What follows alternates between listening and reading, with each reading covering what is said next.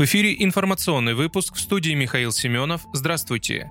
Председатель партии «Справедливая Россия за правду», руководитель партийной фракции в Госдуме Сергей Миронов раскритиковал инициативу Минстроя включить в тарифы на жилищно-коммунальные услуги расходы на приобретение, установку, обслуживание, поверку и замену умных приборов учета воды и тепла, которые планируется внедрять в жилых домах, начиная с 2027 года. Совершенствуются технологии, неизменным остается лишь стремление чиновников залезть людям в карман, ведь по подсчетам экспертов тарифы могут вырасти на 20%. А ведь прошлой весной Минэкономразвития заверяла, что рост тарифов на услуги теплоснабжения и водоснабжения на период 2022-2024 годов составит не более 4% в год. На деле после двух индексаций они уже подскочили на десятки процентов. И вот теперь коммунальное лобби готовит почву для очередного подорожания, отметил парламентарий. Руководитель фракции напомнил, что в октябре 2015 года правительство разрешило теплоснабжающим компаниям учитывать в тарифе предпринимательскую чистую прибыль в размере 5% текущих расходов. Еще раньше это право получили предприятия водоснабжения и водоотведения. Это было специально сделано, чтобы коммунальщики высвободили средства на модернизацию, но об этом как будто забыли и теперь снова хотят раздуть тариф. На этот раз, чтобы жильцы оплатили обновление счетчиков, подчеркнул политик. Он сообщил, что фракция СРЗП не поддержит изменения в законодательстве, необходимые для коррекции тарифа с целью внедрения новых приборов учета.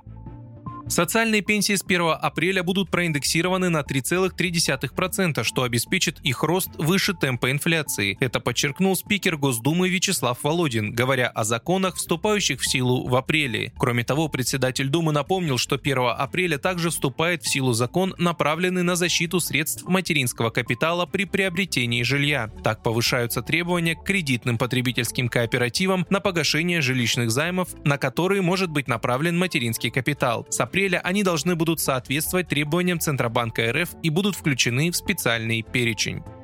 Президент Украины Владимир Зеленский предположил, каким последствиям приведет возможное поражение вооруженных сил страны в Артемовске. Об этом он высказался в беседе с агентством Associated Press. Зеленский назвал последствия возможного поражения ВСУ в Артемовске и заявил, что оно грозит Украине компромиссом с Россией. После неудачи украинских сил Киев столкнется как с международным, так и с внутренним давлением. Глава государства добавил, что сейчас любое поражение ВСУ может подорвать их боевой дух. По мнению журналистов, Зеленский признал, что возможный проект проигрыш в Артемовске будет скорее дорогостоящим политическим поражением, чем тактическим.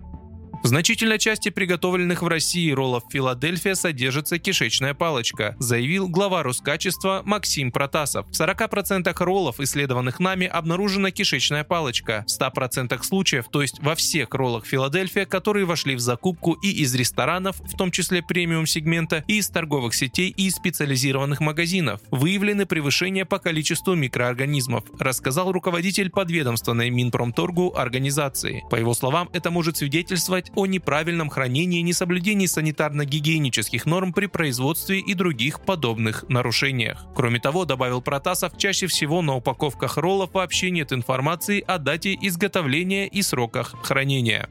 Вы слушали информационный выпуск. Оставайтесь на справедливом радио.